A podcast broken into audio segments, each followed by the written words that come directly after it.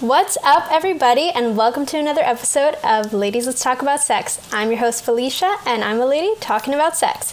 And this week, we have an incredibly special guest with us, someone who is literally in the hospital taking so much time out of their day to come speak with us. We have Dr. Phillips here. Dr. Phillips, would you like to introduce yourself? Hello, everyone. Thanks for joining us today. Um, my name is Camila Phillips. I'm based out of New York City. I practice in Manhattan.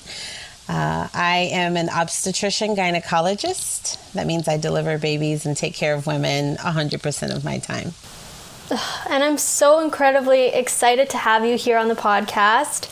Um, we are doing a very different episode this week because we usually do talk about, you know, sex and womanhood and all the great things that kind of come to that. But um, as the climate of the world has shifted drastically during, you know, this whole COVID situation, um, a lot of issues about race and systemic racism and racism within the healthcare system have, you know, been brought to light. Um, and there's been a lot of protests globally um, in regards to a bunch of, um, well, too many deaths. Um, too many to even name. Too many yeah. to even count, but um, deaths because of police brutality, especially in the US, which is definitely not our entire brand, but it's something that I would like to incorporate into our discussions surrounding sex and surrounding um, healthcare. So, Dr. Phillips is here today to talk to us about racism within the healthcare system.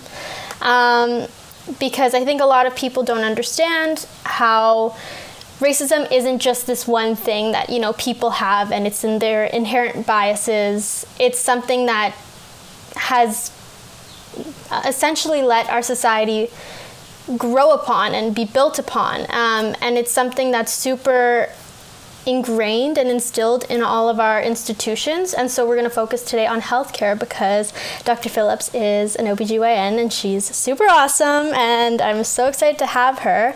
Um, maybe, Dr. Phillips, do you want to just give people a little bit more of an understanding of um, like who you are, why you got into medicine, why you like taking care of women, mm-hmm. all that mm-hmm. great stuff? Yeah.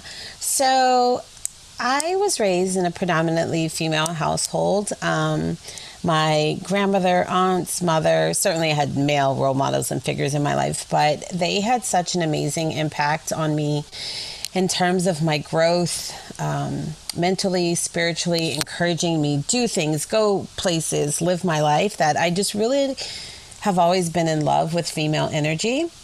So um, I left my house at about age 16. I did an international uh, year in El Salvador when I was in high school, and that was really my first eye opening uh, experience of poverty, women's health, the importance of pregnancy care, and the importance of elevating um, the the women in the household as a means of taking care of everyone in the house. So, for example, when a woman works or has some financial independence, the children do better, the husband does better, the community does better, and I, I learned that in high school. Uh, so I took that emphasis and I went to Stanford University for undergrad. And I studied human biology and I did an emphasis in women's health and human sexuality. So I've been talking about sex a long time, sister. I've been talking about sex a long time. And um, I you know, really had an idea then that I was going to go to medical school, but that's when I solidified my decision to go to medical school. Uh, I worked at the HIV office in San Francisco on vaccine trials for a little while, and then I applied and got accepted to medical school. Oh my God. Yeah. That's um, incredible. Yeah. It's, I've been working with women and loving women my whole life. Uh, when I was in medical school, I went to the University of Southern California. So I moved to LA for medical school.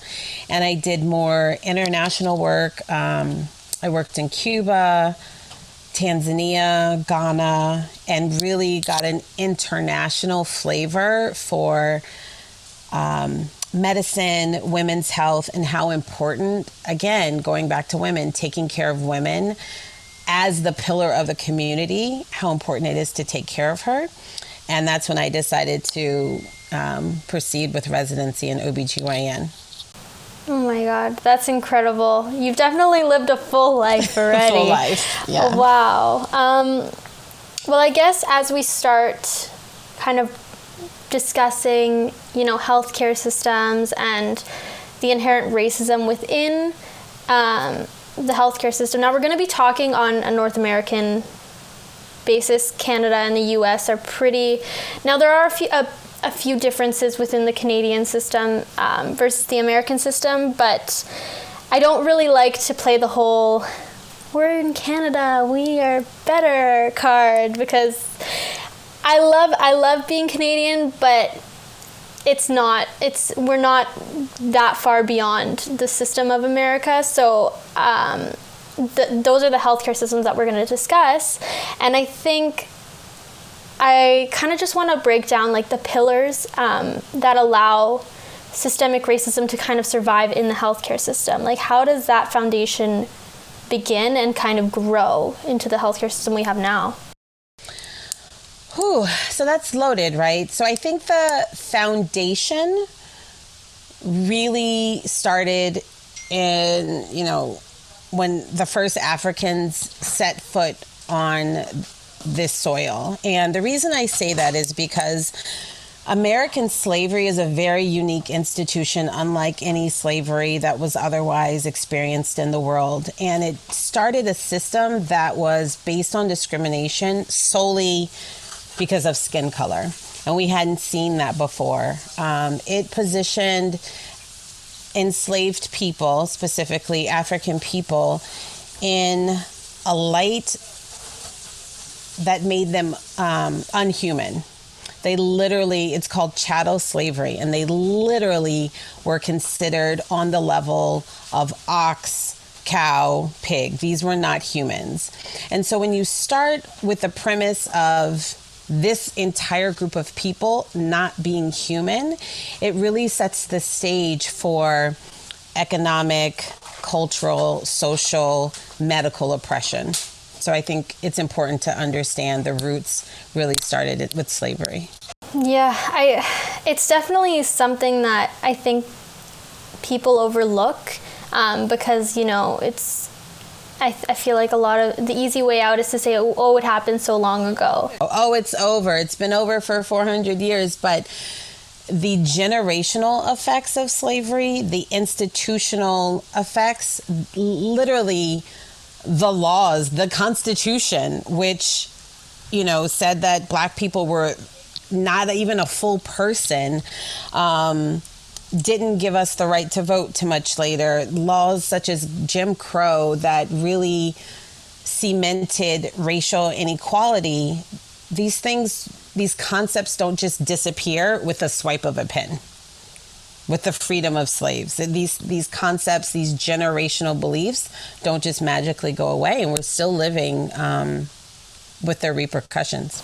I, a hundred percent, and I think that it's it's ignorant to say to not even be able to acknowledge that at this point because we all know that one person that has those beliefs or is ignorant to that to a certain regard and it's important to recognize where that stems from because I think that that's where the education lies, and that's where we need to reform and change people's understanding. Um, but there's a lot of because you know how the healthcare system is so multifaceted and you know um, accessibility and funds and um, structures and even you know the unfortunate you know discriminatory doctor or um, you know worker within the system affects um, those who need the services. Can you maybe elaborate more on the different, um, like maybe smaller pillars onto like how, um, like black people essentially don't get the same services that white people do? Mm-hmm. So one pillar that you have to kind of consider is economic. Um, tax dollars drive the resources that a community receives. So if you have a group of uh, poor people, in contrast to a group of richer people, because it's based on tax dollars and revenue, the poor areas are less likely to receive the schools, eh, you know, good schools that ultimately lend themselves to higher education, more people going to college, more people seeking um, uh, higher levels of education, creating doctors, right? That's one aspect. From an economic perspective, there are less likely to be one hospitals so that means that I have to travel from my home as opposed to across the street for the hospital, but maybe several miles away to access care. So there's a physical barrier there. But also, if I do have a hospital, the resources to maintain and staff that hospital might not be there. So we're talking anything from nursing, beds, doctors, MRI machines, CAT scans, ORs, the quality and accessibility of the care that I might need based on an economic basis is less likely to be there because the tax revenue is not there. Also, with the economic base comes affluence, and with affluence comes political clout. So you have people who are advocating for you and people who look like you. And um, that is another factor that influences black healthcare. If we don't have advocates who are um, looking out for us on these um, civil levels, the local level, the you know higher governmental levels, then it makes it more challenging to make sure that interest and tax dollars are directed toward us. So that's one piece of the puzzle. What we cover um, that sort of encompasses. It's it sucks how like money is involved in everything, but right, it covers education and you know policies and access. Um, those are three really big pillars. Um, also, as it relates to African Americans receiving unequal care, you know, I go back to history. There are a lot of misconceptions. I'll speak specifically toward like medical education right now that make people in their inherent bias not treat women, uh, people of color the same as whites. There is enough documentation um, that shows that there are medical students, trainees, doctors who believe that black people bleed more. Uh, black people have thicker skin, like literally texturally thicker skin. That um, African Americans have a higher pain tolerance. Uh, I was on a conference call uh, this week, and someone was talking about how they brought a representative to their hospital to help with their hemorrhage. And while on stage, the man said, You know, African American women bleed more. And that's just completely untrue. There is no biological reason that I would bleed more than you would bleed more if we're both cut. But it's these misconceptions, inherent bias, underlying racism that affects medical education. And so, black people aren't um, taken as seriously when it comes to pain. There's a study showing that if two people walk into an ER with a broken bone, the uh, white person is more likely to leave with adequate pain medication than the black person. Again, this conception, misconception that black people feel pain. Um, less, I will tell you, if both of us fall off a bike, I'm going to be hollering. I'm going to be, you know, upset but these um, underpinnings of racism in education um, are still alive and impact our healthcare. Both our willingness to seek healthcare and also the delivery of healthcare. It baffles my mind sometimes, and I don't know if I live in this like perfect world up here, but I just think that like when I see these articles about, you know, medical students assuming that black people don't feel pain, I'm just like, who told you this? Well, someone, right? Someone in their career that is esteemed or they trusted or believed or somewhere in their home, which, you know, we learn these behaviors at home, um, said, well, you know, they don't they're not like us. They're different than us. Oh, you know, they don't feel the same way we do. So you interpret that, it goes into your subconscious, and then it manifests when you're taking care of patients. No, that's it's super unfortunate, but I actually really like the point you brought up about um, the physical barrier of not having access to hospitals um, and healthcare. I've always lived in a large city, so I've always had access to um, a hospital or even like a physician's, whatever.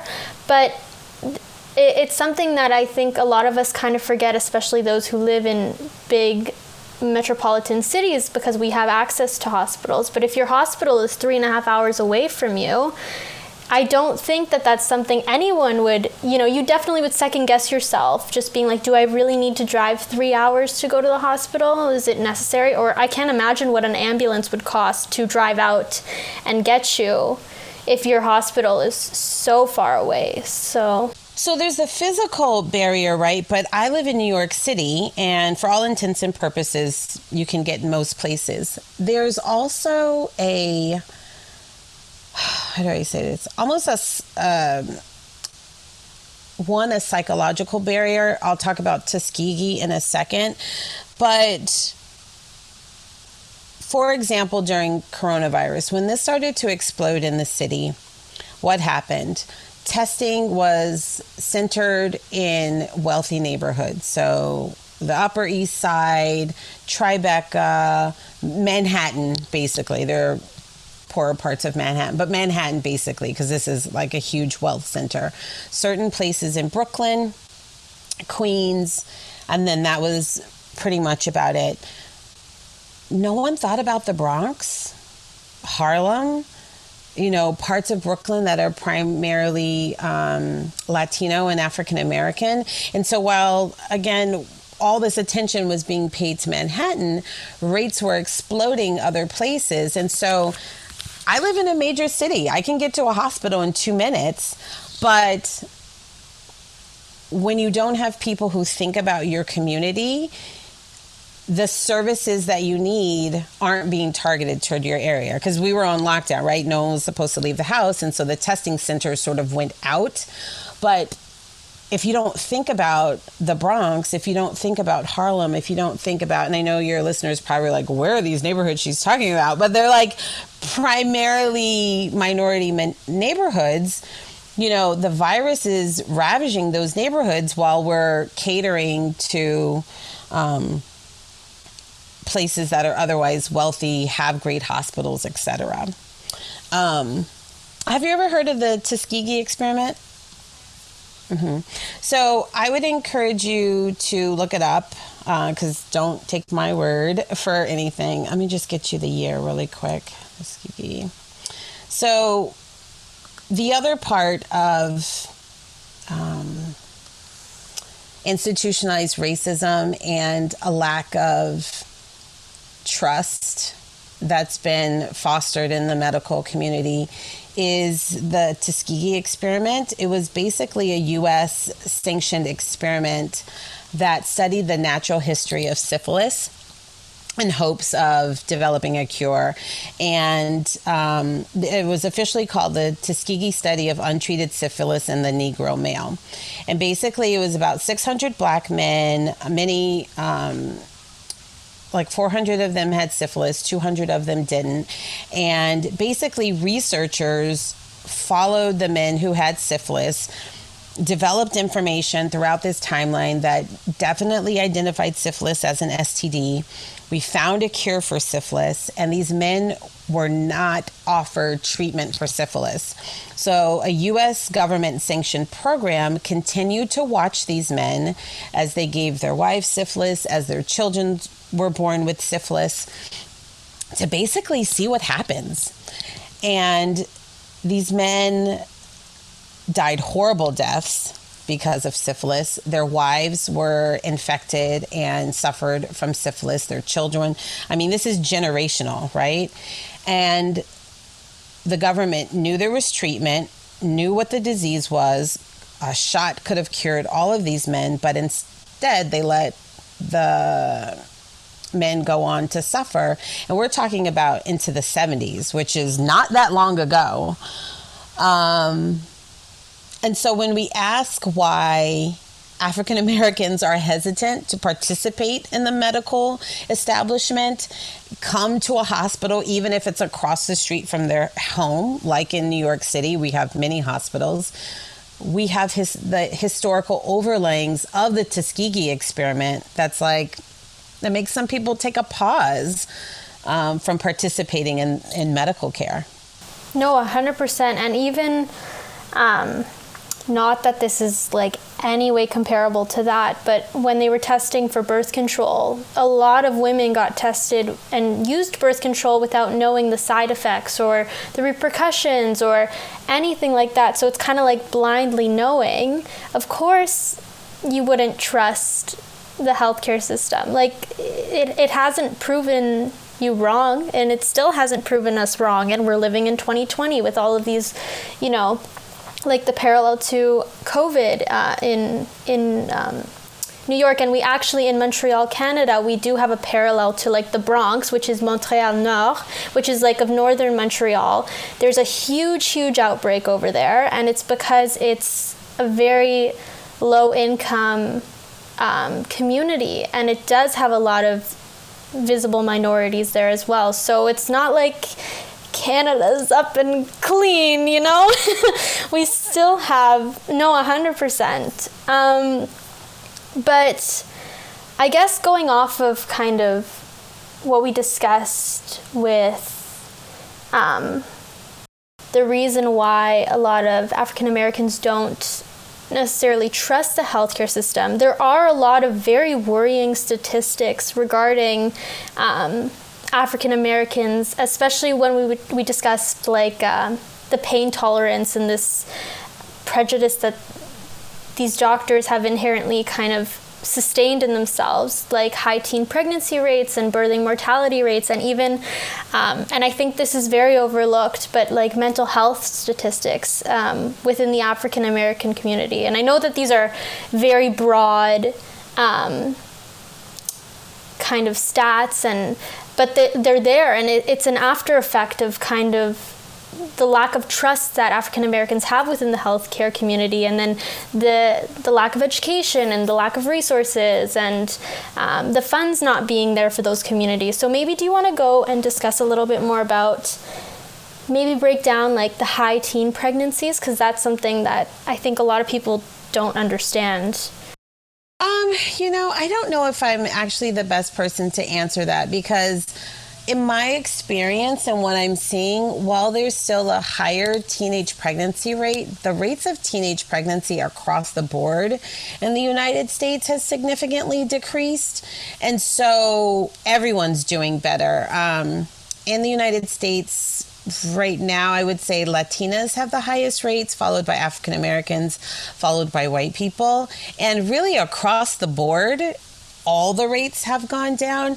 And that, I believe, is really a factor of getting sex education in schools um, early and consistently, getting young girls and boys information on how babies are created and how to prevent them and access to birth control across the board is decreasing um, teen pregnancy rates. So while the rates in like I guess the 80s 90s seemed very alarming everyone was high and so now everyone is coming down and I think that's really just more of an educational For sure. piece.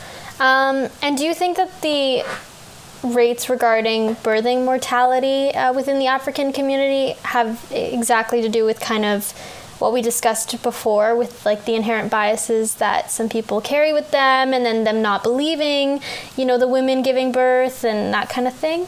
Yeah, so that is also multifactorial. I wish any of these issues had one sole um, answer because we would just fix it, right? But it's so complicated. Um, absolutely, does inherent bias affect the treatment of African American women when they are pregnant and giving birth? Um, we're not listening when we are saying, or when women are saying, you know, something doesn't feel right. I've had this headache for a while. Uh, my baby's not moving as well. We brush those, and I say we because I'm part of the medical community that needs to change. But the medical establishment brushes off those concerns. And so, one thing is that women come in further along the scope of a disease when we could have addressed the disease earlier. I think that understanding that there are medical conditions that happen in the African American community. And it's not like white women don't have diabetes and hypertension and are overweight, but because we're specifically talking about this population, I'm mentioning those. You know, being more proactive with those medications to help minimize um, the dangers that are associated with them in pregnancy is key. And yet we still don't do that. We don't provide that educational piece to patients themselves or to doctors or to nurses so that we can be on the lookout for um, these issues. Um, we just need to keep talking about it more educating people more and giving patients also tools for them to advocate for themselves because I think that's really important. When I have patients who go to the hospital, I'm like, look, you're going to the hospital, and I write it down. Dr. Phillips said I have this. I want this, this, and this done.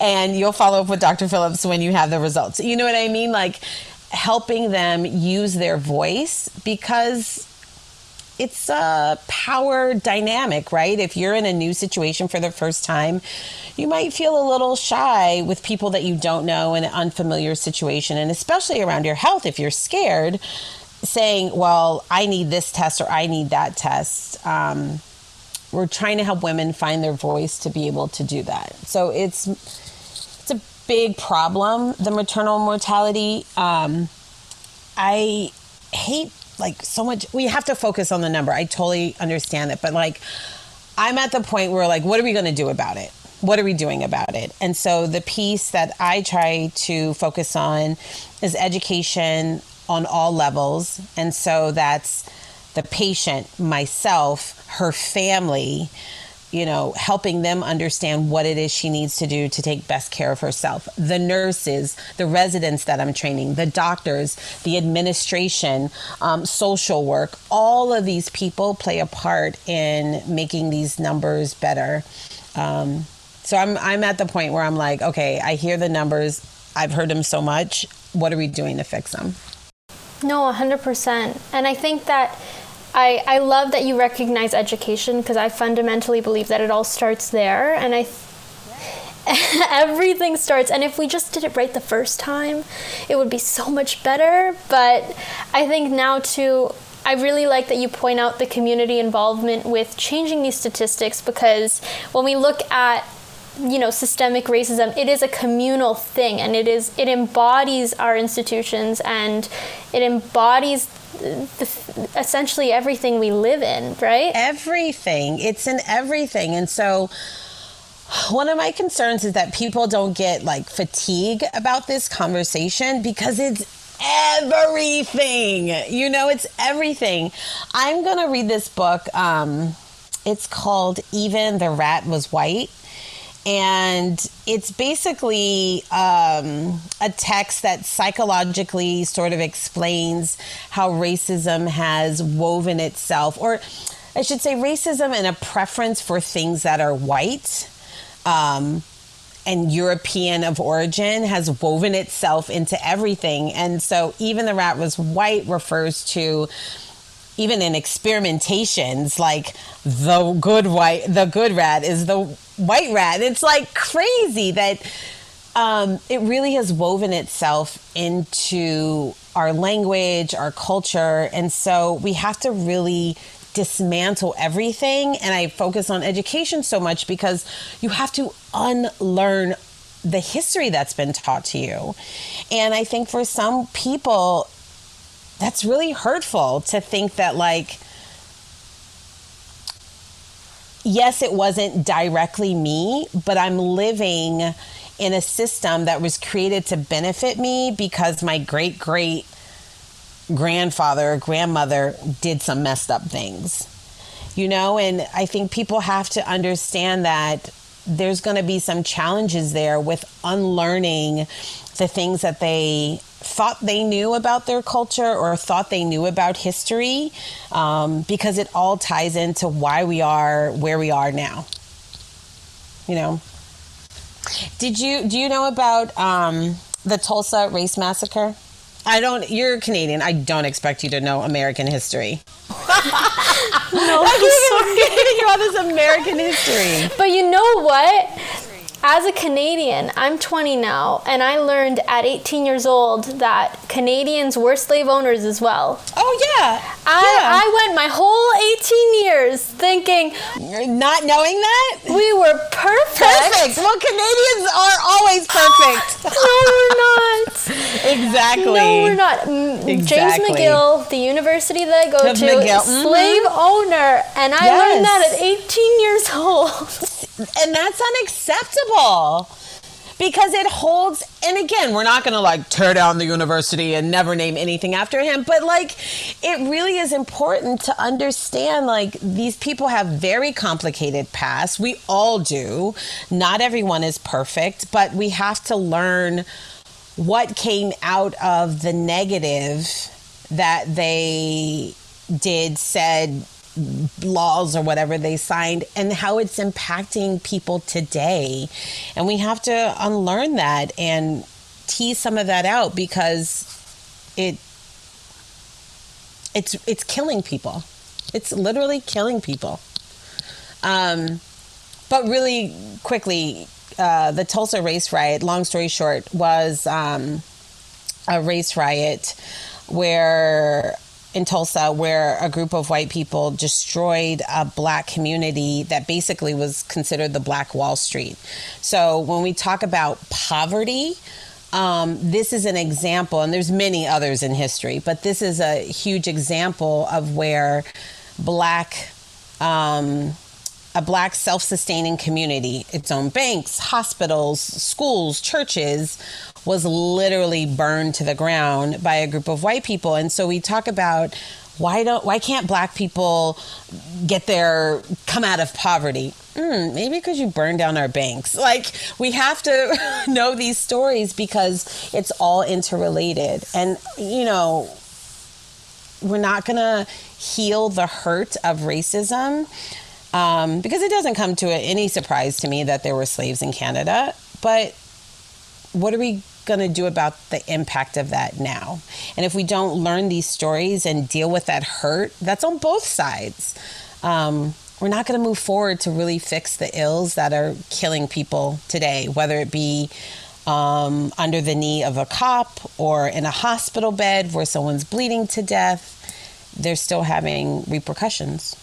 And it's it's still happening and and I think the thing that me as a white person has kind of acknowledged is that, you know, every time there is a black death and by police brutality or whatever the case may be, it's always something that kind of goes and comes with social media. And you know, I go to the protests and then I think about it and then I you know, move on to the next whatever social issue is next essentially. And I think that one thing that I want to do as a white person is keep this in my mind all the time because I don't have to live with this. I don't have to live with the fear of going out and and the fear of police or the fear of, you know, my health being at risk because of the color of my skin. But I don't want to live in a world where I have to have children that you know could potentially have that fear you know if I'm if i marry someone of color or even just you know i want to be a teacher. I don't want to have my students have this fear of you know just the where our our society has kind of has become and has enacted. I don't want to have my students come to me and say like miss i don't i'm scared to do this or miss i don't want to talk to the police officer because of that. So Yeah. you know I i think also part of why i wanted to have this conversation with you is because i wanted to give people a better understanding of what african americans are dealing with every single day of their lives. And i understand how exhausting this conversation can be for you because it's something that you you were born into and you you didn't you don't ever get to tap out. You don't ever get to get over it with the social media craze. You don't ever get to just have that sigh of relief you know once justice is served for that one person because it's it's essentially not that I want to say it's going to happen again but you know we're humans and we're faulty and our system is broken. And I think that I want to make it part of you know my life to at least do whatever I can to make it better or at least carry that burden a little bit too because I just don't think that it's fair um, and it's not just. Um, but I do I do believe and I think that we both agree that education is the at most important thing. So I think that having this conversation and you know discussing this is definitely going to shed some light and some better understanding on not only the healthcare system, but just our society in general. Um, so I, I just kind of want to ask, as like we're wrapping up, what would you tell those who kind of maybe what kind of advice would you give to those of color and those uh, you know white people who want to be allies who want to help out even to me like what can i do better mm-hmm. so i think this is going to be hopefully a very frank answer um, because I've gone through a number of emotions over the past few weeks where, um, I mean, tired is not even the word. Like it's, it's not even, t- it's not exhausted. It's just, I'm through. I'm just like, I mean, there are times when I feel if I had the means, I would just pack my crap and go. Like I'm just through, you know? And I think that it is not uh, people of color, African Americans, Africans in Canada. It is, we are done. We have skin in the game. We have had skin in every type of civil rights movement, every movement uh, toward equality that has ever been seen on this continent, right? We are in the anti-slavery movement, the the suffrage movement, Jim Crow. Um, we're done. LG, yes. Oh, the tr- yes, all the LGBTQ plus movement. All of it. Yeah, you're exactly. You guys are there like, at the forefront all the I, time. We're so through. We're just over. You know what I mean? Like, what else do we have to do? We have been run over, lynched, um, burned. Like we have our souls, our sweat, blood, and tears in this game. I honestly, I'm putting this on you guys. White people have to step up and put some skin in the game because if you don't even see and I know there's some people that I just I will never get through to. You will never get through to. And even I remember as a little girl like um, when people would call me out of my name, I used to remember just being like, the world's going to get better because they're just going to die and then all the racist people will die and then we'll be. No, they don't. They have kids. They teach their kids the same horrible things and we're still in the same situation. So I feel like people of color, we've had our. We've had skin in this game for centuries. I think it's incumbent on white people to really step it up. Um, if you are comfortable with the inequality that this country, your country lives and works by, if you're comfortable with the oppression of people, if you're comfortable knowing that people die because of lack of access to health care, that people die because they, you know, have a broken tail light that people die for reasons that you yourself would not get stopped for maybe get a pass would walk out of the hospital scot free then I if you're comfortable with that then I can't help you. But if you're not comfortable with that and even there's an ounce in you that's like this is kind of messed up then get your ass out there and vote then go to the library and pick up the books. I can't, I'm not giving you books. You, there, the internet is there for you. Again, put some skin, time, energy, and effort in the game.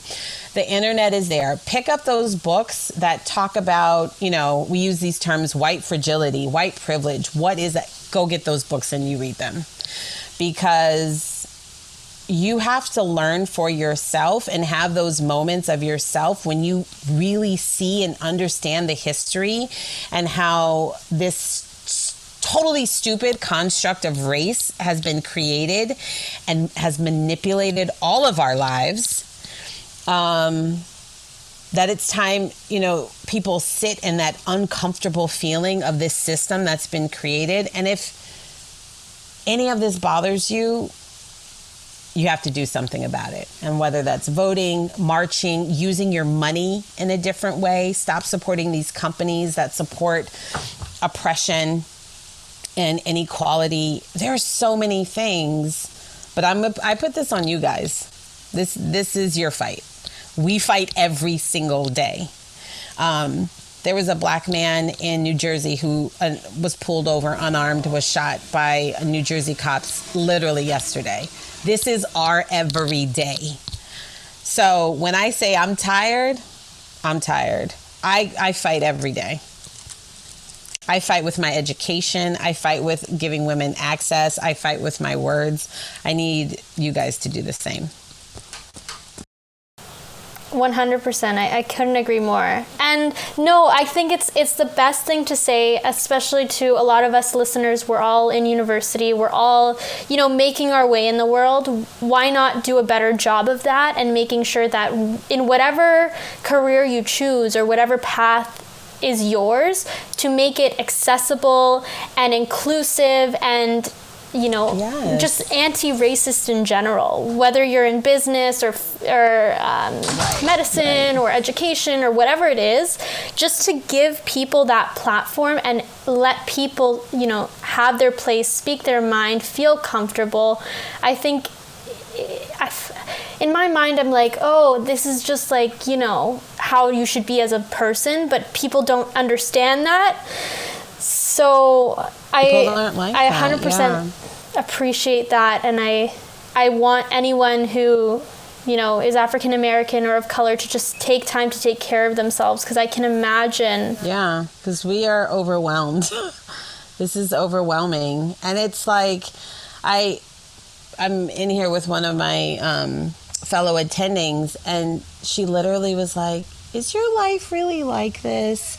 And I'm like, yeah, my life is really like this. Like we don't talk to each other. And she's I would consider her a friend, but because we all grow up so sensitive to race, we don't have these conversations with each other with about like what it's like to be black in Canada, what it's like to be black in the United States. And I feel that everyone's missing out. I mean, there's enough research to show that when you like invite people of color, when you invite women on like a team or some type of group effort, it's better. It's better. So we're all missing out. You know, when if you have a company and you bring on because you know, we bring different experience and thought process and culturally um, sensitive we bring like a, a, a swag we all do better. And if you don't get that by now, if you're not willing to step out of your comfort zone again, I might I'm not talking to you. Like I'm talking to the people who want to change, who want to do better, who want to have more meaningful, fulfilling, rich lives. And I think we do that when we're inclusive of each other. I think life is just better with everyone in it you know? A hundred percent. And I feel like, you know, all those white guys that kind of founded us really did a poor job. yeah. So I hear that and I'm like, you realize there were people um, where was I the other day? Because it's tense around here lately. Um, I'm in New York. I was somewhere, I don't remember. I think it was Home Depot or something. And this woman, it was a white woman, she told this I I don't know. I guess she was Mexican. She was like, "Go back to Mexico to someone," and we were like, "You go back home." She was here. For, she was on this country before you. Like again, education is everything. Like that whole founder concept like trips me out because no, there were actually people and governments and community here before all of us. So it's it's better when we just all work together. I like it more. I like it more when my circle is diverse, you know? So no, I got to do better. 100%. And I think that that's kind of the best thing to like end this conversation on is just we just got to do better and whatever facet that is for you because you know we're so global and the world is so big and everyone's place is so different but if everyone makes their place a little bit better we're just gonna have an inclusive. Yes. Um, we're just gonna have a better a better society, a better place for our children to live. Um, yeah. But I just wanted to thank you like so incredibly much for coming and talking. I hope this was helpful. So helpful, and I'm sure that um, people are going to come to you and just thank you for you know all of your work and just for being a, a place for women to feel safe and especially black women. I think that it's so important that there are more people like you in the world. Um, thank you. so is there do you want to shout out your social media yes i would love to. Um, my instagram is dr Kameelah says so that's dr K A M E E L A H says S A Y S. So Dr. Kameelah says, and if you're in New York and you need an OBGYN, then come to my practice. It's Calla Women's Health, Calla like the flower, Calla Lily. But follow me on social media. I think that's the best way to get in contact with me. It's Dr. Kameelah Says. I love connecting with people, especially internationally. Um, so that's that's the best way to get me. Amazing. Okay, well, I just wanted to thank you again so much for coming on the podcast. Thank you for having me. Oh, we so appreciate all your work. Um, before we go, I can't forget to mention My Plus One. My Plus One is a sexual pleasure company that encourages everyone to get easy and affordable pleasure products at their local retailer. Check out your local Walmart Canada for product availability. As we close the episode, I really want to encourage everyone who took the time to listen to this to share this episode with your friends and family. Continue the conversation.